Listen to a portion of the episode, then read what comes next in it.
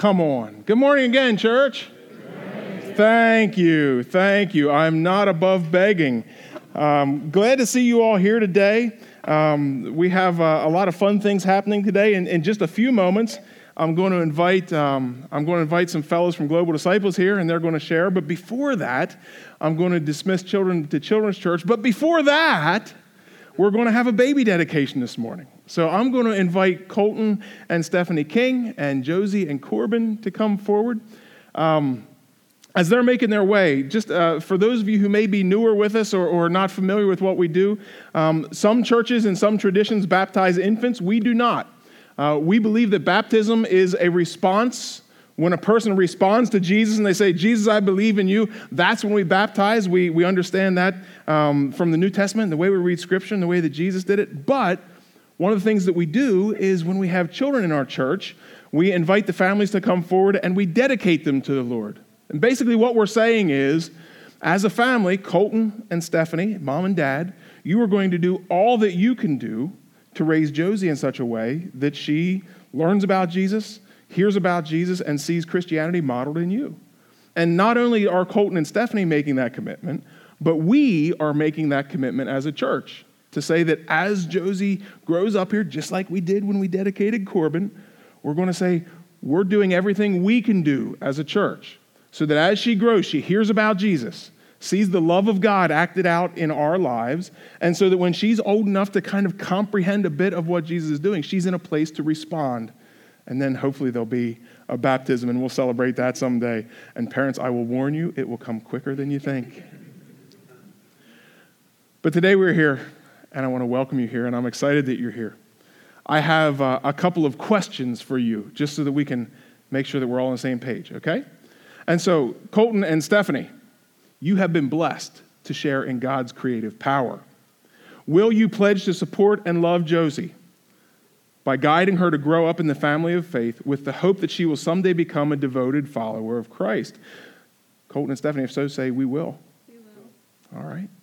And will you, to the best of your ability and with God's help, provide a loving family environment where Josie can grow in love, loyalty, and obedience to God?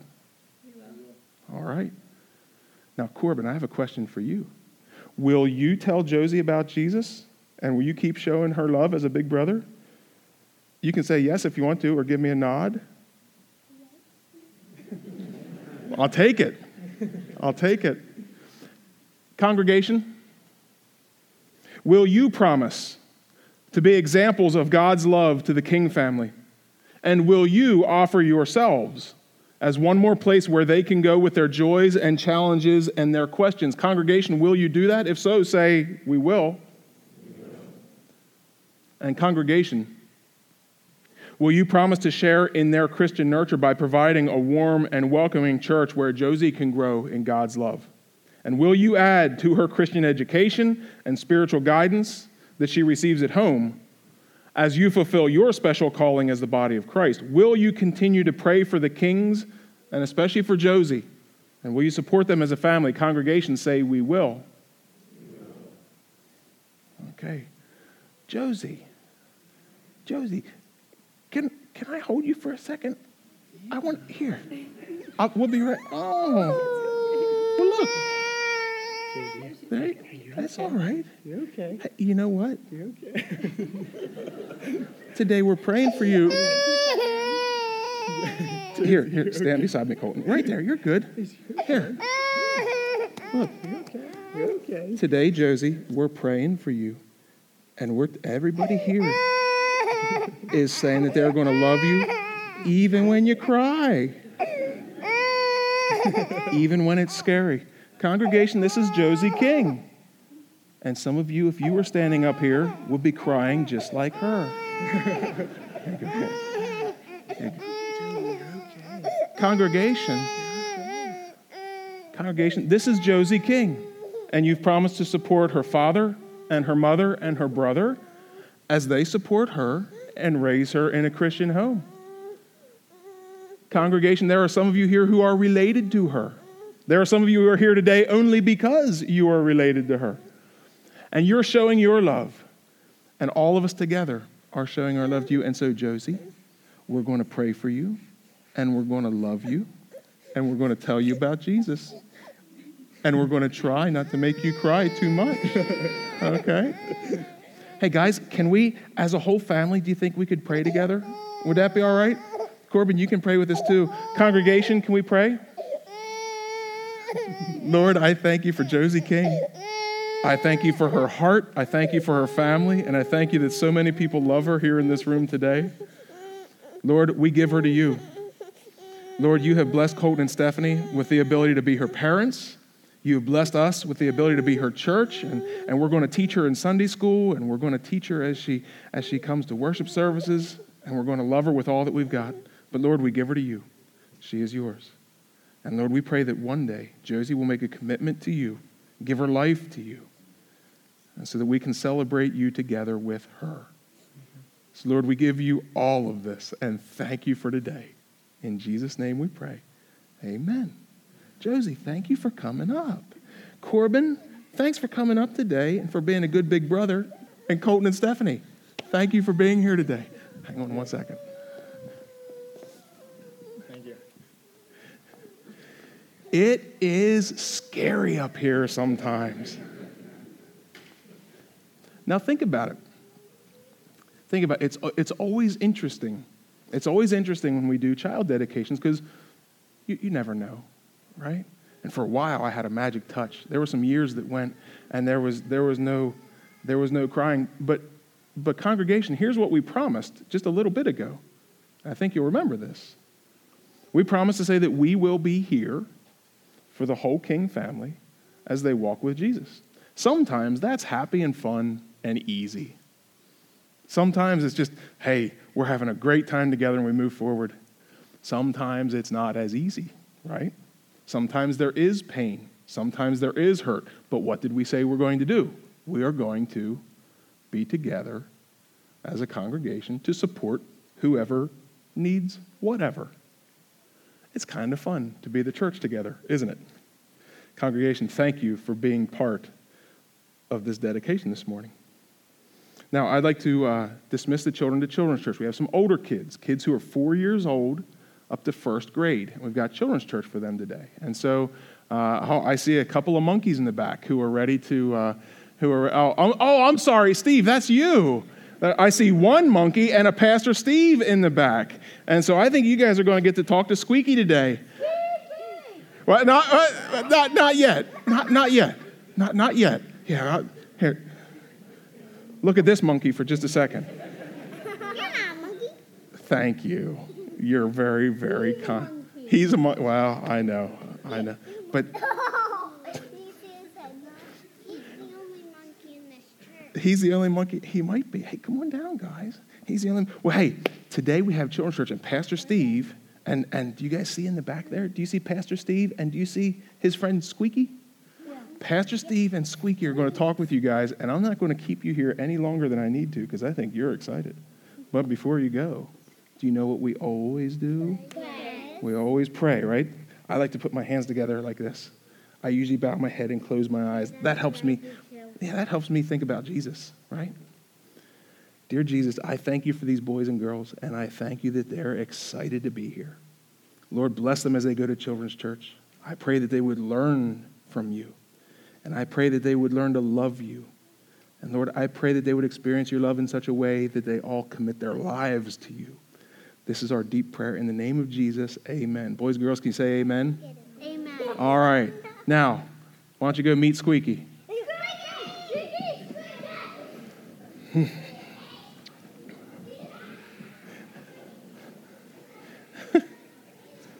I like to think that I'm good at what I do, but I cannot compete with a squeaking monkey. Just, so instead of me just launching off into a sermon, I'm going to have a little, little buffer zone. uh, first of all, I want to say thank you uh, for your partnership with Global Disciples because um, your role, your prayer, uh, whatever you do uh, into the mission impacts uh, the reality we are uh, doing on the ground. As Galen mentioned, uh, in Africa, we are involved into more than uh, 40 countries right now, and we are pushing to all the corners, um, focusing on least never know Jesus in their lifetime or never heard about Jesus. Um, I traveled to many parts of Africa. The more you go deeper to the villages and borders and north parts and east or southern part of the countries, you may be surprised that there are people who never heard about the name of Jesus and far away from everything, every life situation. God raised global disciples. Time like this to push the churches, partnering with the churches who are going to those unreached places where no one has a testimony about Jesus. So, in these 1,000, uh, about 1,200 programs in these um, countries, our passion, our focus, our cry is to move to those areas where there is no church at all. We have seen tremendous movement of God. Um, I'm just moved by your songs, the devotional reading this morning. Um, Jesus gave us that call to depend on the power of the Holy Spirit, anointed, and go to the whole world. And that's exactly happening. We thank God. Our God never changed. Jesus still healing, delivering, transforming lives. People who never know Jesus is coming to Jesus, the light of heaven, and joining the community of the kingdom of God. As Jesus said in Acts chapter 1, talked about his kingdom. God's kingdom is right now winning souls in a mighty way. I cannot tell you the whole story from all 40 countries, but I just want to share a few things how God is doing, changing lives. Sometimes we it's just beyond our imagination what God is doing. Miracles happens. The book of Acts is practically happening. Um, just last year, you can see what God has done in some village, in some countries. In one of the areas, we call it deep in the equatorial, equatorial, equatorial uh, areas uh, in Congo. Our church planters went to share the gospel. When they went to this village, there is a lady called Elima. Elima married and about to have a baby. But um, in African culture, sometimes when wedding happens, all the family members has to get some gift from a person who marries her daughter. So this uncle was very mad because he didn't get anything. So he made spell on her, curse on her. And before she get a baby, she became mad. She became out of mind. So she gave birth to a baby, but she doesn't know how to handle the baby because she's almost lost her mind. So this poor husband struggling with his uh, newly born baby and wife, Elima. Um, God used our church planters. They reached that village when they share about the goodness of Jesus Christ, the power of the name of Jesus. This guy said, Come, please come and help me because I have a wife who is out of mind. Would you pray for her? And they, they come and they, they saw and they asked some question what happened? What do you guys? And they, they sense there is a curse. There is a spell on this lady. And they told the name of the person and uh, he's not very far. And they, they, they say let's go first there share the gospel with him and come back. They went there they shared with him and because they came with the power of the name of jesus this man surrendered to jesus and he confessed the sin that he made a spell on her. And so they come together to this family. And um, so they prayed for Elima. They cast demon from Elima by the name of Jesus. And Elima totally transformed back to mind, the demon ran out of her and they brought this family together. As a result of that, 73 people came to the Lord and the church planted in Elima's village. Jesus won the souls in that village just because that power, that name of Jesus is against all the power that works in that village. This is like, um, you know, if you look in Mark chapter 5, you know, Jesus go to somebody who was chained for so many times and Jesus delivered that man. That's happening. Around the same village, another thing happened. What happened was, um, you know, where there is no churches, where is no believers, the witch doctors, the witchcrafts are working like a crazy. Um, I'm not sure if you are experiencing that here, but in Africa it is everywhere. Um, and so this witch doctor spell on our church planters. Sometimes our church planters also under a lot of warfare. So these church planters went to the village where this, uh, this um, man uh, is uh, almost very prominent. And uh, so he spell on them. Imagine. he spell on them. Um, so there are a lot of resistance in the town, in, I mean in the village. What happened was one of the church planters became sick. So like he is one of his um, the other side was very painful. He cannot move. So they uh, just back to their place and start praying in the name of Jesus against whatever work is here. And then that uh, arrow or that pain has gone, but they know who sent this arrow. We have to pray and we have to bring that man. So they start praying and. Um, and they found out there is a witch doctor in that place. And they went step into his, his, his home and, and, and uh, share a gospel with him. And this man surrendered his life to Jesus.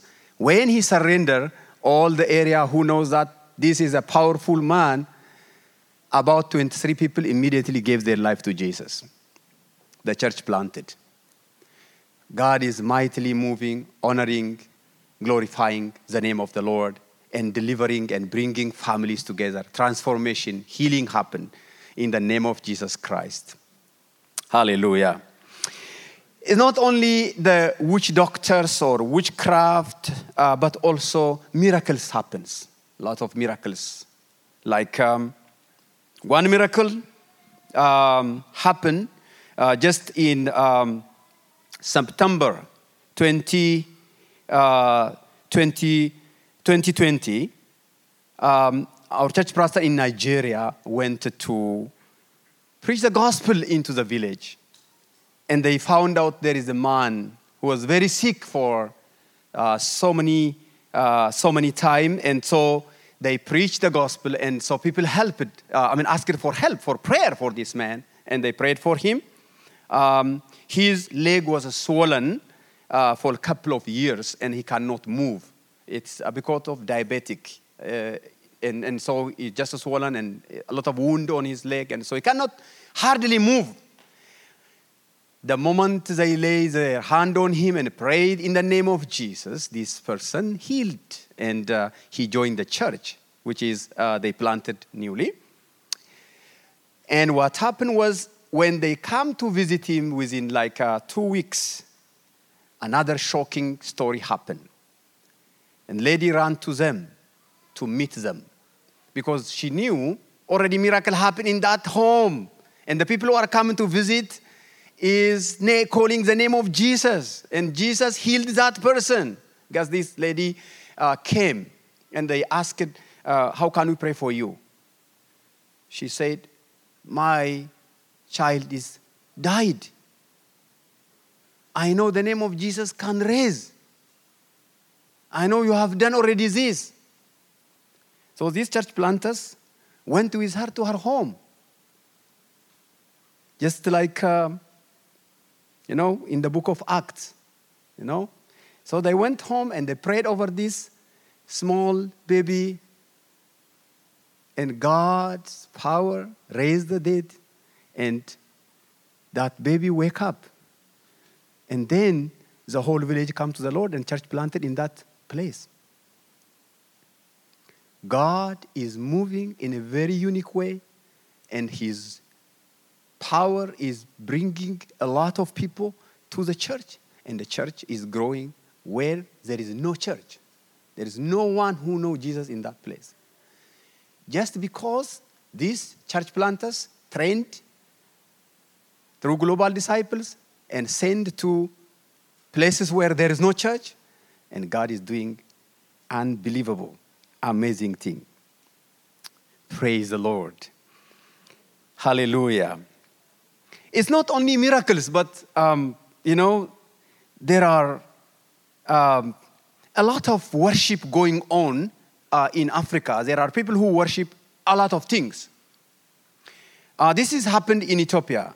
So this church planter went to a village where he discerned in the spirit there is a worship here, which is not God, but this family worship a snake. Imagine there are not only people worship God, there are many people who have different worship. So he, God gave him a word. I know God spoke to me. You are worshiping snake. And God sent me here. This snake will die today.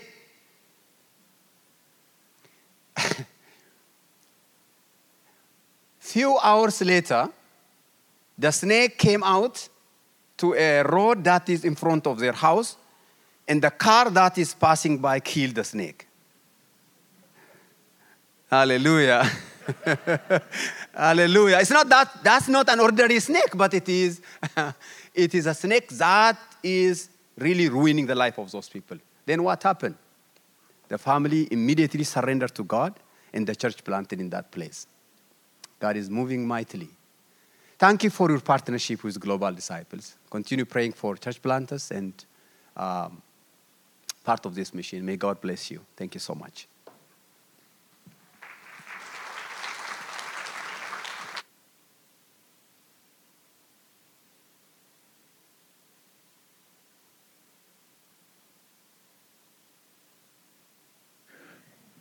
One of the things that I love um, hearing from Bekele and, and also from everyone I hear from at Global Disciples is that not only do amazing things happen, I mean, we heard of, we heard of a, a woman who was delivered back to sanity after, after curses put upon her when she was having her child. We heard of, um, we heard of a, a, fellow whose diabetic leg was healed. Uh, we heard of another person with the pain in the side being delivered. Um, not only do those amazing things happen, but I don't know if you were able to catch it. After those amazing things happen, people celebrate Jesus and churches are planted in these villages where there was no experience of Jesus before. Now, when God moves in amazing ways, when miracles happen, praise God. That's great stuff. But when God moves in amazing ways and miracles happen, and then a whole village sees it, hears about it, and gives their lives to Jesus Christ, Praise God. And that's the kind of thing, Bekele, thank you for telling us about what's happening in Africa. Galen, thank you for helping to tell us about what's happening around the world. These are the kind of stories that I hear from every Global Disciples representative, and I'm so thankful that we get to work along with you to help train folks to go out and do that work. Amen, church? All right. Boy, we've got a lot of things going on today. It's been a good morning. We haven't even looked at our scripture yet. We're looking at Revelation chapter 4 and chapter 5 today, and I'm not even sure how far we're going to get in that because I need to give you some introduction. Now, we've been talking and speak, I've been speaking through Revelation for the last couple of weeks but it's been pretty easy so far, I'll be honest with you. Revelation chapter 1 and 2 and 3 are the simple parts. They're the parts of Revelation where, quite frankly, you can just kind of read it and you see what Jesus says to these churches, and there's not a lot of controversy there. There's not a lot of different ideas about what it all means. It's pretty straightforward. Starting in Revelation chapter 4, the book gets more complex. Now, these next few chapters begin to get occasionally difficult to understand. And when things are difficult to understand, people can end up with different conclusions. That's all well and good when we're arguing about green tractors or red tractors or orange tractors, or whether it's better to ride a Harley or a Honda, or whether we want to eat mom's cooking or go out to a restaurant. Those are all things that we have our preferences about, and we can argue about it, and it's fine, and frankly, doesn't make much difference in life. But differences in understanding about what is going to happen with our future and exactly how God is going to work things out. These things are harder for some people to hold lightly. We begin to hold tightly to some of our ideas about the future, about prophecy, and about what Revelation and Ezekiel and Daniel and all the others say. We begin to hold tightly to these things sometimes because this is our faith, right? This is our hope. This really matters. This is what Jesus is going to be doing in our world. This is the Bible. Well, it's at this point in Revelation, as we get into Revelation 4 and 5 and really the next 15 chapters, it's at this point that some people begin to insist that their interpretation is the only interpretation, that their understanding is the only faithful understanding.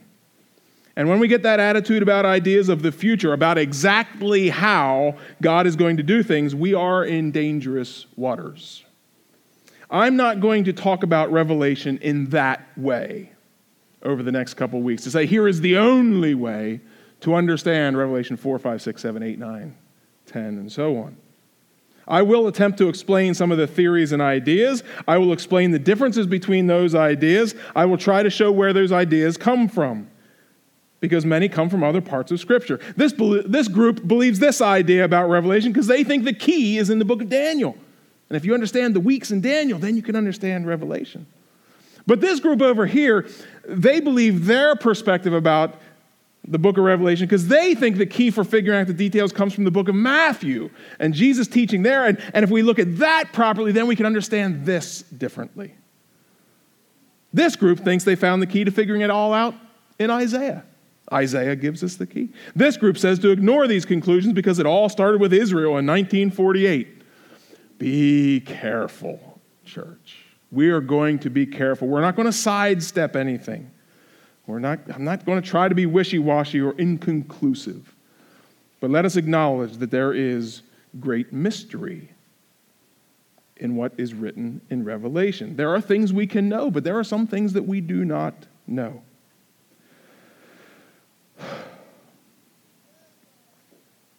You must understand that in the last days, scoffers will come, scoffing and following their own evil desires. Now, that's not in the book of Revelation. That's, that's written by Peter. Do you remember Peter, the fisherman, the disciple? He knew John, who also was a fisherman and disciple, John, who wrote Revelation. He and Peter worked together for years. Peter had some interesting things to say, true to form, in his second letter to the church scattered around the world. In 2 Peter 3, Peter wrote this.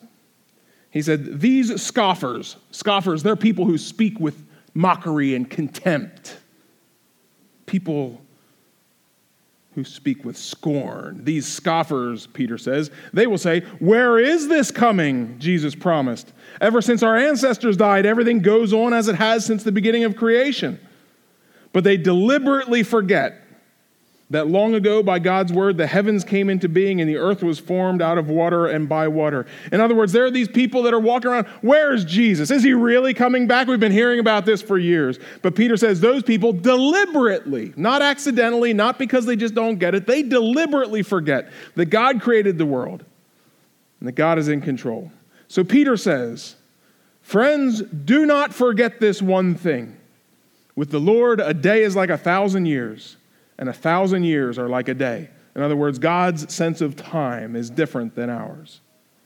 Peter says in 2 Peter 3, verse 9, the Lord is not slow in keeping his promise, as some understand slowness. Instead, he's patient with you, not wanting anyone to perish, but everyone to come to repentance. But the day of the Lord will come like a thief. Here's what Peter says He says, The heavens will disappear with a roar, the elements will be destroyed by fire, and the earth and everything done in it will be laid bare. Peter says, since everything will be destroyed in this way, what kind of people should you be? Since this is our future, since this is what's going to be happening, what should we do, church? He says this you ought to live holy and godly lives as you look forward to the day of God and speed its coming. In other words, this is going to happen. There is going to be a fiery end to all things here on earth. But since we follow Jesus, we should look forward to this and speed its coming because this is what must happen says, in keeping with his promise, that is God's promise, we are looking forward to a new heaven and a new earth where righteousness dwells. That's the point of all this. This is what Revelation is pointing us toward. This is what Peter is reminding those people about even 2,000 years ago. He says, Look, tough things are going to happen. This world is going to change, it's going to burn up. There's going to be a new heaven and a new earth. Peter doesn't go into a lot of detail about exactly what that looks like.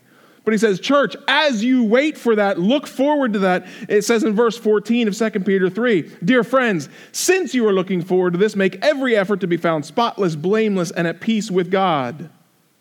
Walk with the Lord. And bear in mind that our Lord's patience means salvation, just as our dear brother Paul also wrote with you with the wisdom that God gave him. And then here's what Peter said about Paul. And I can't tell you how many times this passage has come to my mind even as I read Revelation written by John. Peter says this about Paul. He says in 2 Peter 3:16, Paul writes the same way in all his letters, speaking in his letters of these matters of Jesus. His letters contain some things that are hard to understand, which ignorant and unstable people distort, as they do the other dis- as they do the other scriptures to their own destruction. In other words, Peter says some of the stuff that Paul wrote, church, you're reading that. And some of it's hard to understand. Have any of you ever read maybe Ephesians or Romans, Colossians, Galatians, maybe something from Timothy or Titus? Have any of you ever read something in there and thought, ah, what, what is Paul talking about? Have you ever read that? I have. I like to think that I can kind of figure things out. I've, I've studied a bit. But there are some things that are hard to understand. Peter says, yeah, that's Paul. You know, it's, it's the fisherman talking about the professor. He says that's, that's how Paul is. He writes that way. But not only that, there are people who are ignorant and unstable, and they distort all that to make it say what they want it to say, and not just the letters of Paul. But Peter says other scriptures too. People twist it around. And I think we can see that this happens with all kinds of scriptures in the Bible. I believe it happens especially with Revelation and some of these prophecies about the future because some of these are hard to understand. So these words from Peter give me encouragement, but Peter doesn't end there. And I know that we are getting to Revelation 4, but I want us to understand some, some ideas here. Peter says in 2 Peter 3 17, he says, Therefore, dear friends, because of all this, because some of Paul's letters are hard to understand, because people look at the scriptures and sometimes twist them to support their own ideas. He says, Dear friends, since you have now been warned, be on your guard so that you may not be carried away by the error of the lawless and fall from your secure position, but grow in the grace and knowledge of our Lord and Savior Jesus Christ. To him be glory both now and forever. Amen. Peter says, Church, don't be driven astray by people preaching all kinds of ideas that might be a distortion of the Bible. He says, instead, grow in the grace and knowledge of our Lord and Savior, Jesus Christ.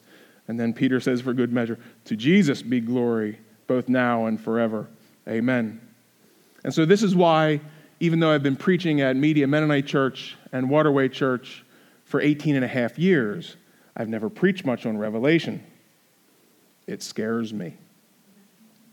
I'm not scared of the word of God. I, I don't, I, I'm, I'm frankly a little bit excited to see how this is going to happen. It scares me to speak about it with you because it's so easy to misunderstand it or maybe twist it, or for someone to hear me incorrectly and then get all twisted up about it. And then we go out and, and we go in our community and we have all these ideas that, that begin to override and outshine the very simple, basic, clear stuff that we do know. That simply says, look, let's grow in the grace and knowledge of our Lord and Savior Jesus Christ. That is very clear. That is very easy. Let's focus on what God's doing. Let's, let's hear about what God is doing in the farthest reaches of Africa. Let's hear about what God is doing all the way over in Asia. Let's hear about what God is doing here in Oxford. Let's hear about that stuff. And that's where I've often put most of my focus. Let's focus on the things that are very clear and easy. And yet, the Spirit brings us here to Revelation in the fall of 2021. May the Lord bless us and keep us, protect our minds, our hearts, and our words. One more idea. We'll talk about some theories, but here's an overarching look about how I look at the book of Revelation.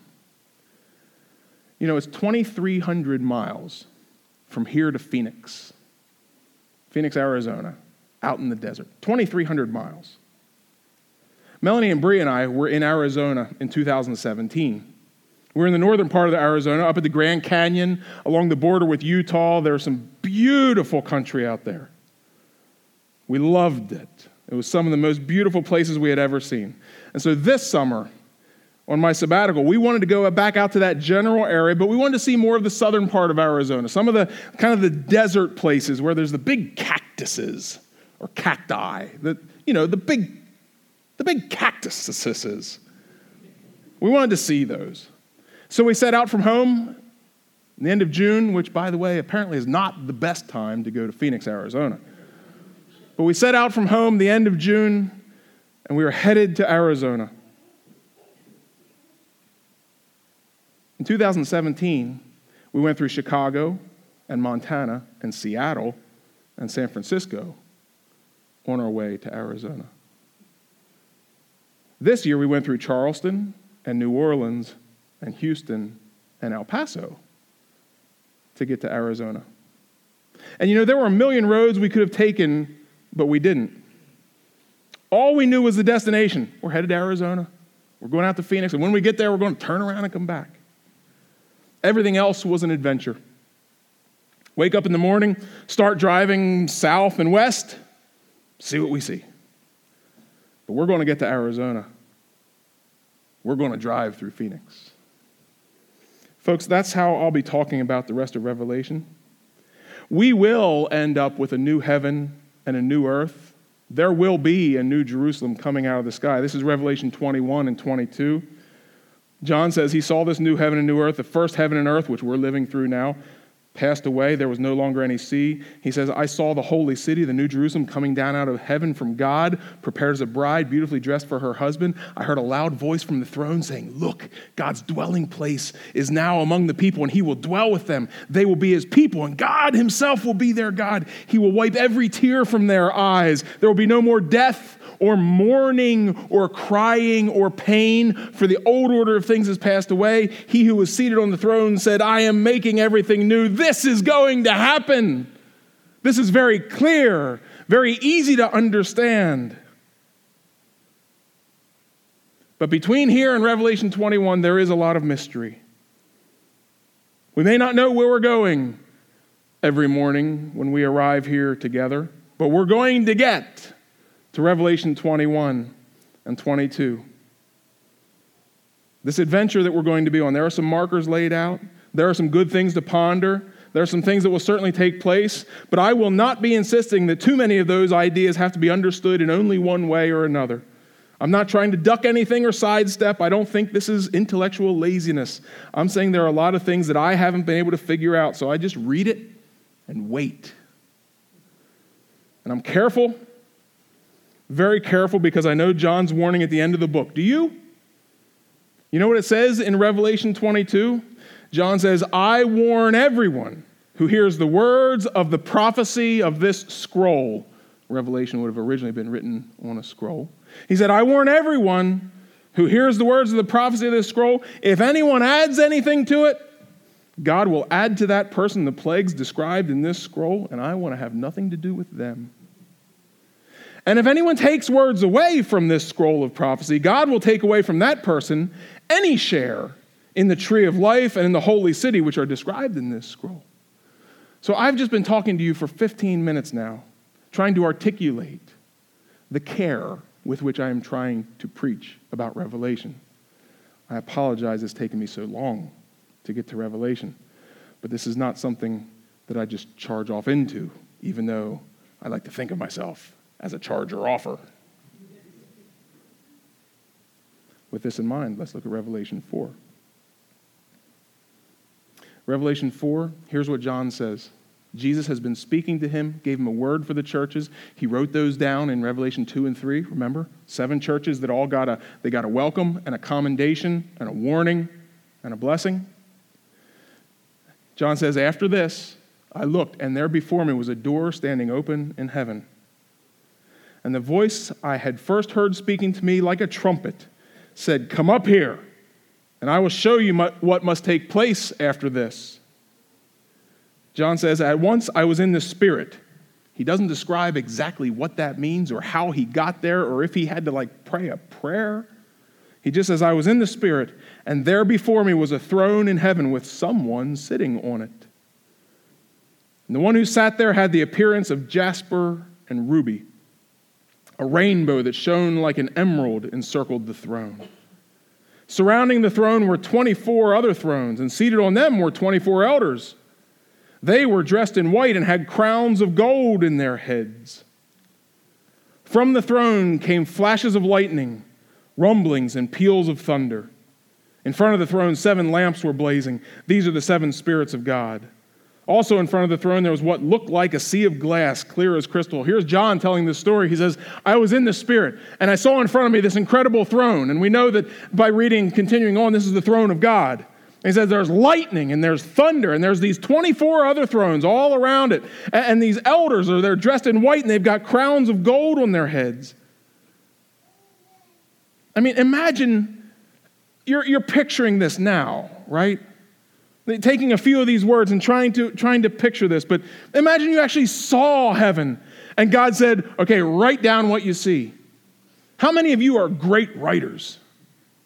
Even if I told you right now, we're stopping this whole thing, we're hitting the pause button.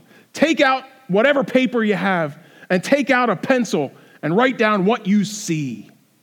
Like, if you were to do that right now, if I were to say, Hans, Write down everything you see right now. You, you, okay, well, the walls are kind of beige, and this guy's in the front, and oh, there's instruments, and look, that there's a microphone, and the mic stand has guitar picks on it. I mean, how much would you be able to write about what you saw right now if you had the time and the patience to do so? And there's this person sitting beside me, and she looks like this and this and this and this. And there's this guy sitting beside me, and he looks like that and like that. And the other 200 people, well, here's what they all look like. And, and you know, outside the sky is, I, I mean, just in a very common place like this, can you imagine trying to describe all of it? I mean, volumes of, frankly, this volumes and volumes could be written about just describing this room and the people in it right now, and we're pretty dull. I love you, and I think we love each other, but you know, it's awesome to be before God, but let's be honest. This, this is, you know, you're sitting there listening to a guy talk not like world breaking stuff, although God can use it in amazing ways. John has to look at the throne of God and try to describe that. And so far, he's used about four sentences. Leaves a lot of room for people to argue about it, doesn't it? But, but what about you didn't see that guy in the back row, John? And John saying, Look, I'm just trying to write this down. John's in the spirit, sees it all jasper, rubies, 24 thrones. 24 elders, crowns of gold on their heads. From the throne came flashes of lightning, rumblings, and peals of thunder. In the center around the throne were four living creatures. These are, these are echoes of Ezekiel. If any of you are Ezekiel scholars, you'll recognize these images. Four living creatures. Now, in Ezekiel, they were four creatures that had like all of these characteristics. Depending on which angle you looked at them, they had different heads. But here, John in Revelations just says, look, the first living creature, it was like a lion. He didn't say it was a lion, he said it's like a lion. First living creature like a lion, the second was like an ox, the third had a face like a man, the fourth was a flying eagle. Each of the four living creatures had six wings. Huh? Wow. It was covered with eyes all around. Huh? Wow. Even under its wings. Okay. You see, John is trying to give this picture. He's saying, I saw before me the throne room of heaven. And here's kind of what it looked. It looked like some glass and jasper rubies and all this kind of, and there's lightning and there's thunder. And can you imagine what it would have been like to see what John sees? And now he says there are these four living creatures, like a lion and like an ox, like a man and like a flying eagle. And I could give you three different sermons talking about what those things can symbolize. And if you'd like to read some more, just, just go online and just write the four creatures of Revelation. You'll see all kinds of different commentary about what the lion might represent and, and what the ox and the, the eagle and the man might represent. There's some really interesting stuff there. But here's what I want to get to today. What were they doing? These interesting creatures with all their wings and all their eyes and all their appearances. What were they doing? Day and night. See, it's easy to get fascinated on the little details, isn't it? And it's easy to, to then get worked up because, well, I think that the ox is this, but Galen thinks the ox is something else. Isn't he a dummy? Hey, it's, it, it makes sense when I say it that way, but how many of us think that way? We get caught up on the little stuff, but look at what they're doing.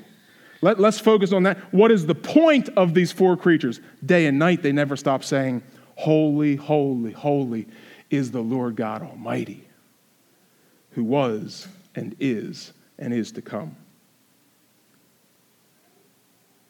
John doesn't describe those creatures anymore. He's talking about what they're doing because they're focused on God. He says in Revelation 4 9, whenever the living creatures give glory, honor, and thanks to him who sits on the throne and who lives forever and ever. The 24 elders, remember, these all have thrones kind of around God's throne. The 24 elders fall down before God who sits on the throne and they worship him who lives forever and ever. They lay their crowns before the throne. Now, we could get fascinated and say, well, 24. Why are there 24 of them? And, and who are these elders? Are they, are they like kings of yore? Are these like representatives of some kind of tribe? Are they just representatives of the, the tribes of the earth? Well, we could get fascinated about that, couldn't we? And that could be a fun study. But again, I'm trying to draw back to the stuff that is most crucial, the stuff that John seems to focus on, the stuff that is easy to understand. What do they do?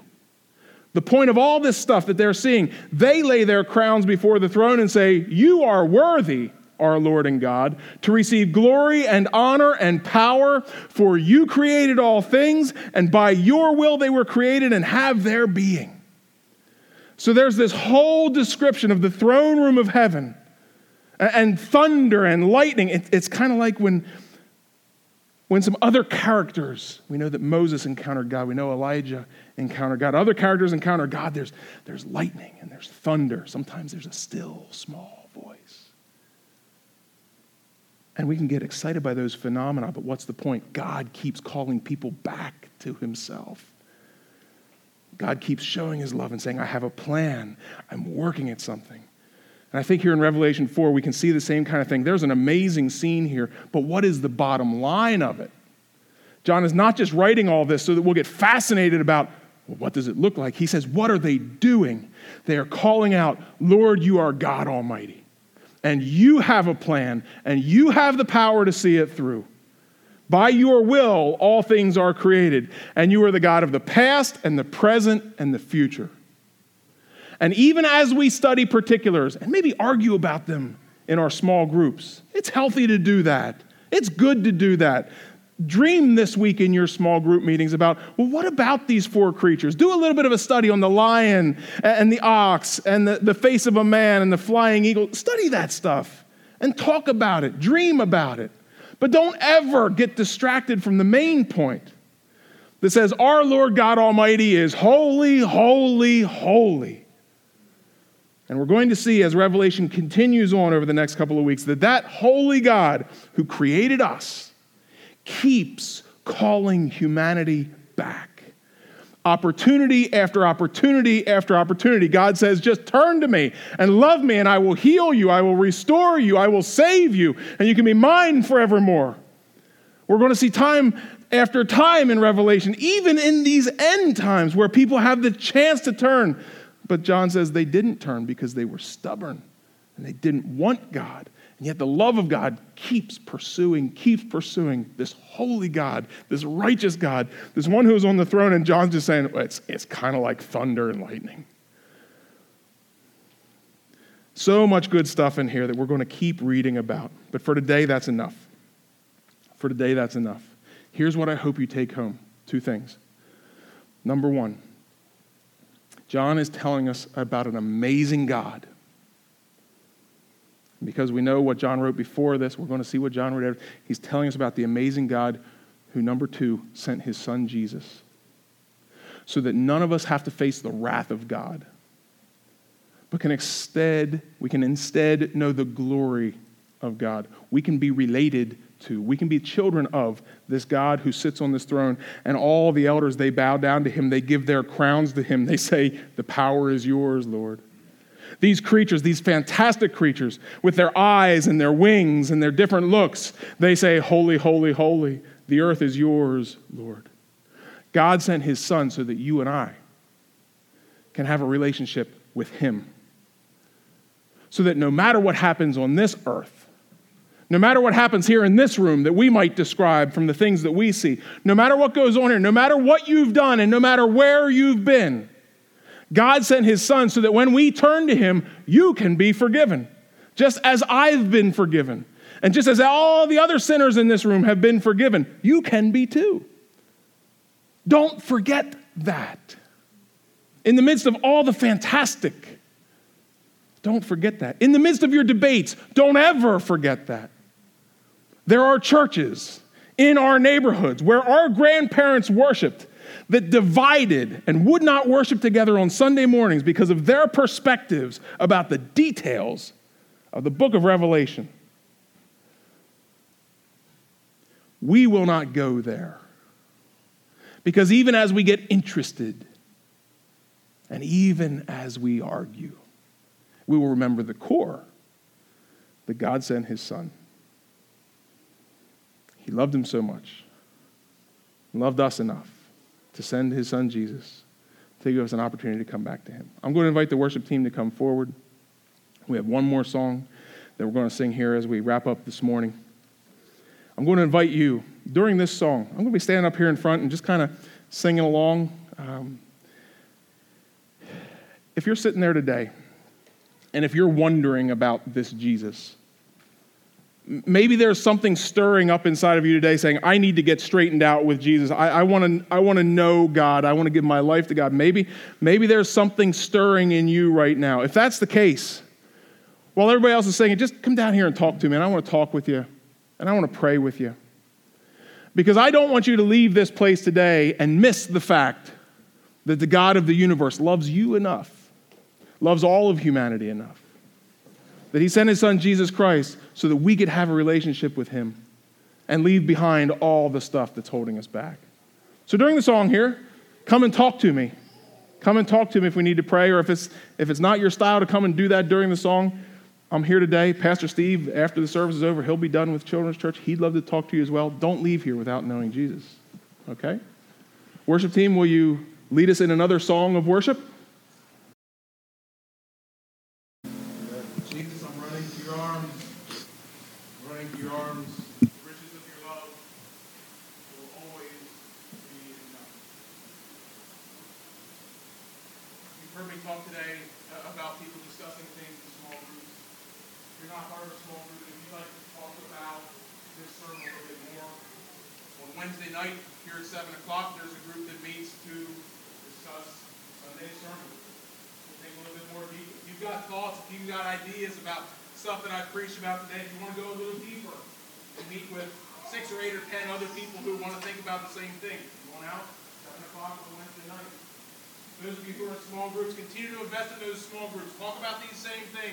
Pray together. Think together. Remember that God has power to deliver you from anything you might be facing.